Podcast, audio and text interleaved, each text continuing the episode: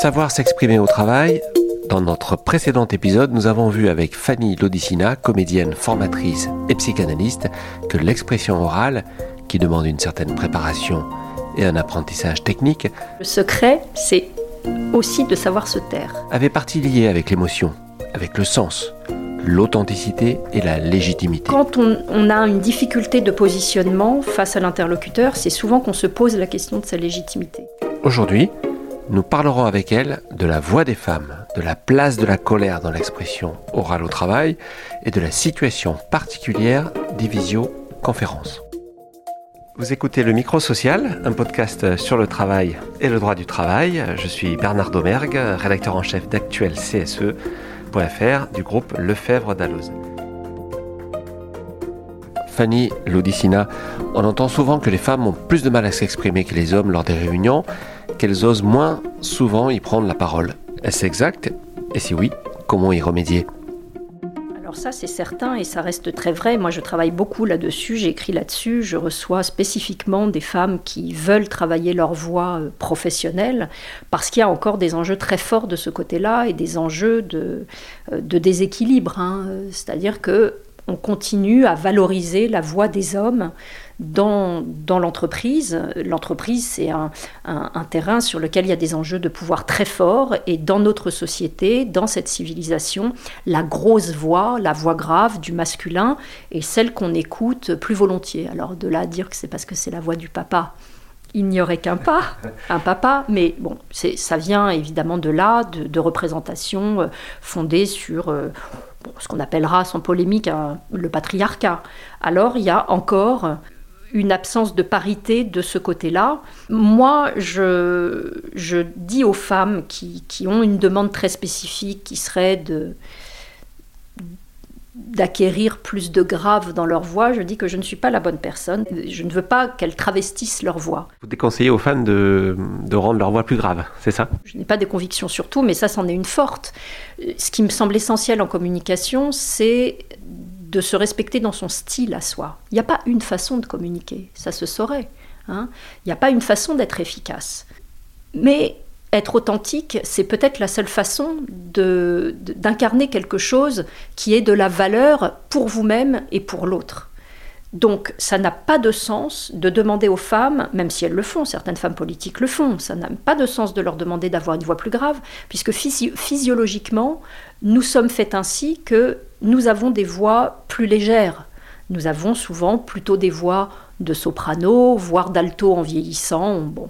Mais nos cordes vocales sont plus fines et vibrent plus rapidement que celles des hommes. Il est donc normal que nous ayons des voix plus aiguës. Donc on ne va pas demander aux femmes de singer le masculin jusque dans la physiologie du masculin. On peut leur faire travailler justement euh, leur légitimité, leur confiance en soi, euh, leur envie d'occuper cette scène sociale-là, parce que c'est ça aussi, est-ce qu'elles sont victimes d'injonctions? Enfin, quand je dis victimes, je mets plein de guillemets. Est-ce qu'elles sont prises au piège de certaines injonctions qui seraient que on ne les entend pas en réunion, on ne leur donne pas la parole, on écoute toujours plus les hommes Elles ont, elles aussi, à occuper leur juste place, avec leurs moyens à elles. Donc, une voix, c'est pas uniquement de la hauteur. La hauteur, c'est les aigus et les graves. Une voix, c'est plein d'autres choses. C'est du volume, si on veut. C'est de l'articulation. Je me fais très bien entendre quand j'articule. La voix, c'est du débit. Je peux parler vite, je peux aussi parler plus lentement. Donc, tous ces marqueurs du non-verbal de la voix peuvent être mis au travail pour créer une voix consistante, robuste, efficace, charismatique, et ça n'est pas le privilège des hommes. Bien reçu. Ce qu'on voit depuis la crise sanitaire avec l'expansion du, télétravail, c'est que de plus en plus d'échanges et de réunions ont lieu euh, en visio, voire en audio. Et, là, euh, ce qu'on entend parfois, c'est qu'il est encore plus difficile de prendre la parole dans un groupe euh, qui est souvent nombreux, où les échanges ne sont pas directs. Il y a une certaine inertie. Est-ce que ça implique d'autres règles pour, pour prendre la parole, s'affirmer, savoir s'exprimer? Il me semble, oui, et je, recueille les mêmes, euh, retours hein, que, que vous. Alors, euh, il y a une sorte de paradoxe. on pourrait penser que parce que je suis derrière l'écran ou parce que je suis au téléphone, je n'ai pas besoin d'engager le corps. Or, c'est exactement l'inverse qui se passe, puisque je suis privée de la relation directe, du contact avec l'autre, et je dirais même de la chaleur, hein, de la chaleur de l'autre. Là où je dois compenser, c'est justement dans la force de mon engagement. Ça doit devenir encore plus important de passer la rampe, on dirait, au théâtre, hein, d'aller chercher le public. C'est pas le public qui doit venir vous chercher. Donc en visio ou au téléphone, il faut encore plus s'engager dans ses propos avec l'intention d'aller toucher l'autre, parce qu'il n'y a que lorsque les gens sont touchés qu'ils ont envie de vous écouter hein, et qu'ils ont envie de vous suivre. S'ils ne sont pas touchés, euh, ils pourront dire c'est très intéressant mais j'en veux pas. Enfin, ou c'est peut-être très intéressant, j'ai pas bien écouté. Mais donc c'est seulement quand vous êtes allé les chercher euh, là où ils sont. Donc l'engagement, et c'est là aussi où il est essentiel de pouvoir s'appuyer en conscience sur les moyens du non-verbal de la voix. C'est ce que je pointais à l'instant. Hein. La voix, c'est pas seulement le timbre. Là, je suis en train de parler, il y a une couleur particulière de ma voix qui fait que vous me reconnaîtriez au téléphone. Bon, ça c'est le timbre, mais c'est pas la seule chose qui compose la voix. Hein. Et la voix ne sert pas qu'à transmettre du verbal. La voix, elle provoque des émotions, elle provoque des sensations par son non-verbal. On le sait, par exemple, une mère qui gazouille pour son bébé, elle n'est pas en train de lui dire quelque chose, elle est en train de lui transmettre de l'amour uniquement par la, par la musicalité de, sa voix. Donc, au téléphone, en visio, si vous voulez vous faire entendre ou vous rendre visible, hein, euh, il convient de vous engager, notamment dans l'articulation, parce que ça peut avoir quand même un réel intérêt d'être compris, hein, d'être intelligible. Donc mettre de l'articulation, éventuellement mettre un peu plus de volume. Je parlais d'engagement, je ne vais pas pouvoir parler comme si j'étais euh, dans un restaurant feutré euh, avec un ami. Je vais devoir y aller un petit peu plus. Donc un peu plus de volume, un peu plus d'articulation. Ne pas perdre du tout le fil du regard, ce que les anglo-saxons appellent eye contact, je peux regarder mon interlocuteur, il peut se sentir concerné parce que mon regard n'est pas flottant mais s'adresse à lui. Donc tout ça, je peux l'assurer euh, lorsque je suis en visio et au téléphone. Et peut-être, si vous me permettez un petit jeu de comédienne, je vais dire la même phrase de deux façons différentes et vos auditeurs jugeront la version qu'ils préfèrent. Donc je vous remercie beaucoup pour cette invitation. Je suis euh, heureuse de pouvoir m'adresser aujourd'hui à vos auditeurs. Je vous remercie beaucoup pour cette invitation. Je suis très heureuse de pouvoir m'adresser aujourd'hui à vos auditeurs. Alors, il y a une version, je laisserai euh, les gens qui écoutent euh, deviner quelle est la différence que j'ai mise entre ces deux versions. Elle est minime et je crois qu'elle change tout dans la tonalité dans la façon de transmettre le message. Il est probable que la plupart des gens aient préféré la deuxième version. Donc, devinette, qu'est-ce qui était différent? Donc, ça, on peut le faire au téléphone, on peut le faire en visio. L'exemple que vous venez de donner me, fait penser une sorte d'injonction euh, que les commerciaux entendent ou les, vendeurs euh, sur les plateformes en disant ben, il faut que ta voix, euh, il faut que ton auditeur pense que tu souris quand tu quand tu t'exprimes. Qu'est-ce que vous en pensez de ce genre d'injonction? Je pense que comme tous les trucs de communication, euh, ça n'est pas du tout intéressant et c'est juste des trucs. Donc du truc au trucage, euh, il n'y a qu'un pas et ça ne m'intéresse pas d'aborder les choses sous cet angle-là. Je vous l'ai dit, il y a mille façons, dix mille façons de communiquer, nous sommes tous différents et si on arrive à découvrir quel est son style, celui dans lequel on se sent bien, on va développer une communication authentique et donc euh, efficace. Donc non, euh, avec cet exemple-là, je ne voulais pas donner à entendre qu'il fallait mettre du sourire dans sa voix, je voulais donner à entendre qu'il suffit de modifier quelque chose dans son énonciation non verbale pour que ça change le message. Là, en effet, donc vous avez donné la clé de l'énigme, j'ai mis du sourire. Ça ne suggère pas qu'il faudrait toujours sourire. parfois, dans les enjeux euh, qui intéressent vos auditeurs, il n'y a pas de quoi sourire. Et il y a de la colère qui s'exprime. Il y a de la colère, et du reste, on en revient au sujet des femmes. Il m'arrive très souvent de dire aux femmes, et notamment jeunes, vous n'êtes pas obligé d'être aimable. Vous n'êtes pas obligé d'être souriante et vous n'êtes pas obligé d'avoir une voix douce. Parfois, vous allez être efficace dans le message que vous dispensez justement parce que vous n'avez pas l'air sympa et il faut oser. La, bah oui, la légitimité, elle est là, s'autoriser aussi à ne pas avoir l'air sympa parce que ça n'est pas pertinent dans cette situation d'avoir l'air euh, facilitante ou aimable. Donc ma démonstration visait juste à dire que si je dis, je peux reprendre un autre exemple, si je dis je n'ai pas dit que tu avais pris le dossier, je ne dis pas la même chose que si je dis je n'ai pas dit que tu avais pris le dossier. Donc là, j'ai pas mis de sourire. Dans un cas, j'ai parlé ferme, j'ai ponctué les consonnes, et dans l'autre, j'ai chuchoté, et le sens de la phrase est totalement différent. Donc ça, c'est pour donner à entendre que tout ce non-verbal de la voix, toute la, la, façon dont je peux pétrir cette matière vocale, va changer le discours. Et il est important que les gens comprennent que ça n'est pas parce qu'ils énoncent quelque chose et que cette chose est bien informée, juste et vraie de leur point de vue, qu'elle est intéressante pour l'autre. Donc comment est-ce que vous allez donner de la valeur à ce que vous racontez pour l'autre?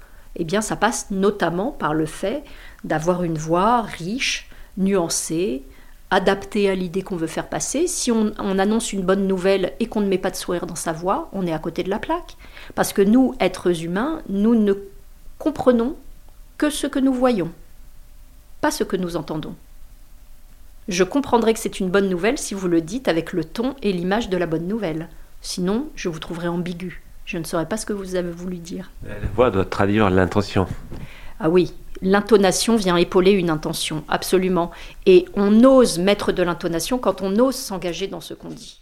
Dans l'entreprise, il y a aussi des moments de colère, soit entre les salariés, euh, les individus, soit à l'intérieur d'un groupe, soit à l'occasion d'une négociation, par exemple. Est-ce que c'est un théâtre? Est-ce que s'exprime une véritable colère? Est-ce qu'on peut en jouer? Quel conseil vous donneriez-vous euh, sur ce, sur ce sujet? La colère, c'est une émotion qui est complexe hein, sur le terrain de l'entreprise parce qu'on voit bien qu'elle engage des choses très fortes et elle est considérée comme quelque chose de négatif. Bon, moi, je dirais qu'il n'y a pas d'émotion négative, pas plus qu'il n'y a de couleur euh, négative. Hein. Bon, donc euh, la colère en soi, elle fait un peu peur parce qu'elle est euh, proche du cri, souvent proche d'une certaine sauvagerie, ce qui est exactement le contraire de ce qu'on veut voir dans l'entreprise, qui est un univers très policé, qui répond à des règles et à des normes. Donc la colère, elle est difficile à appréhender parce qu'elle suscite chez l'interlocuteur des choses très fortes. Alors moi je dirais que la première chose, c'est que lorsque ce que vous dites suscite en face de la colère, laissez les gens s'exprimer en face. Ça ne sert absolument à rien d'essayer de couvrir leur voix. Donc, entendre la colère qui s'exprime, savoir faire silence. Ça c'est la première chose, c'est la condition pour pouvoir revenir derrière. Et lorsque vous avez affaire à de la colère, lorsque vous avez affaire à une objection très forte, il y a des outils, des moyens techniques euh, pour ça dans le dialogue, euh, comme par exemple reformuler c'est essentiel pour montrer à l'autre que vous avez entendu euh, son objection, euh, entendu sa remarque, euh, et que éventuellement, avec un esprit de coopération, vous pouvez quand même revenir à, vos arguments. Donc ça, c'est la reformulation qui va vous aider à ça. Donc, opposer une objection à une objection, ça tombe dans le bras de fer. Ce qui est vertueux, d'abord parce que c'est vertueux de continuer le dialogue, et parce que ça peut se révéler très efficace, ce qui va être euh, intéressant, c'est de, reformuler. Mais déjà, dans un premier temps, écouter ce qui se dit pour pouvoir s'ajuster. Et seulement une fois qu'on s'est ajusté intérieurement, là, on peut rebondir. Et quand on est acteur de la colère, quand c'est nous-mêmes qui nous exprimons avec colère, jusqu'où ne pas aller trop loin? Quel, euh, quel, quel, instrument de mesure se donner en quelque sorte? Quels indicateurs euh? Je dirais que l'instrument de mesure, c'est quand alors encore faut-il s'en rendre compte, mais généralement on s'en rend compte puisqu'on dit je suis hors de moi, je suis sorti de mes gonds. Donc on voit bien qu'on a quitté en quelque sorte son corps, euh, son corps social, on pourrait dire. Donc ça c'est un vrai repère. Hein. Si euh, je suis devenu la colère, euh, c'est pas du tout une bonne chose, mais ça ne l'est jamais hein, face, face aux enfants dans l'éducation à la maison. C'est jamais une bonne chose de devenir la colère. Avoir de la colère, être porteur d'une colère, bah, c'est un moteur et c'est parfois très justifié. On pensera à la scène colère euh, de Ségolène Royal, qui était pas très bien portée pour le coup, hein, et donc euh, qui l'a fait sortir de ses gonds et perdre ce fameux débat euh, face à Nicolas Sarkozy. Donc la colère euh, peut être intéressante, comme toutes les émotions, vous savez, la, minute pontifiante, euh, émotion et mouvement, c'est la même racine, c'est la même étymologie, donc l'émotion, c'est ce qui me met en mouvement, et la colère, on peut s'appuyer dessus, et dans les enjeux qui sont ceux qui intéressent les gens qui, nous écoutent peut-être aujourd'hui, c'est un sentiment, une, une émotion qui est très intéressante, à condition qu'elle ne prenne pas les rênes. Donc si je sens que je suis en train de sortir de mes gonds, et je le sais parce que je, sens que j'ai très chaud, parce que je tremble, parce que j'ai le cœur qui va très vite, parce que j'ai les mains moites, enfin tous ces signes-là, alors je dois faire pause. Je dois me dire intérieurement, pousse, pour me remettre en posture d'écoute, déjà d'écoute de moi-même. Hein. Donc pour ça, silence, respiration, et puis changer quelque chose dans sa posture. Bon, dans la colère, on crispe beaucoup le haut du corps, on crispe beaucoup les épaules. En prendre acte dans le temps de la respiration pour détendre, voilà, et se mettre au service de l'échange et non pas euh, se confondre avec les enjeux. Ça, c'est important. Hein. Qui est toujours le sujet entre soi et l'autre. C'est pas soi-même qu'on expose et qu'on met en jeu, même quand les enjeux sont importants. C'est la fin de cette mini-série sur l'expression orale au travail. Merci à Fanny Lodicina d'avoir accepté l'invitation du Micro Social. Merci pour votre invitation. Un podcast de Lefebvre Dalloz sur le travail et le droit du travail. À très bientôt pour un nouvel épisode.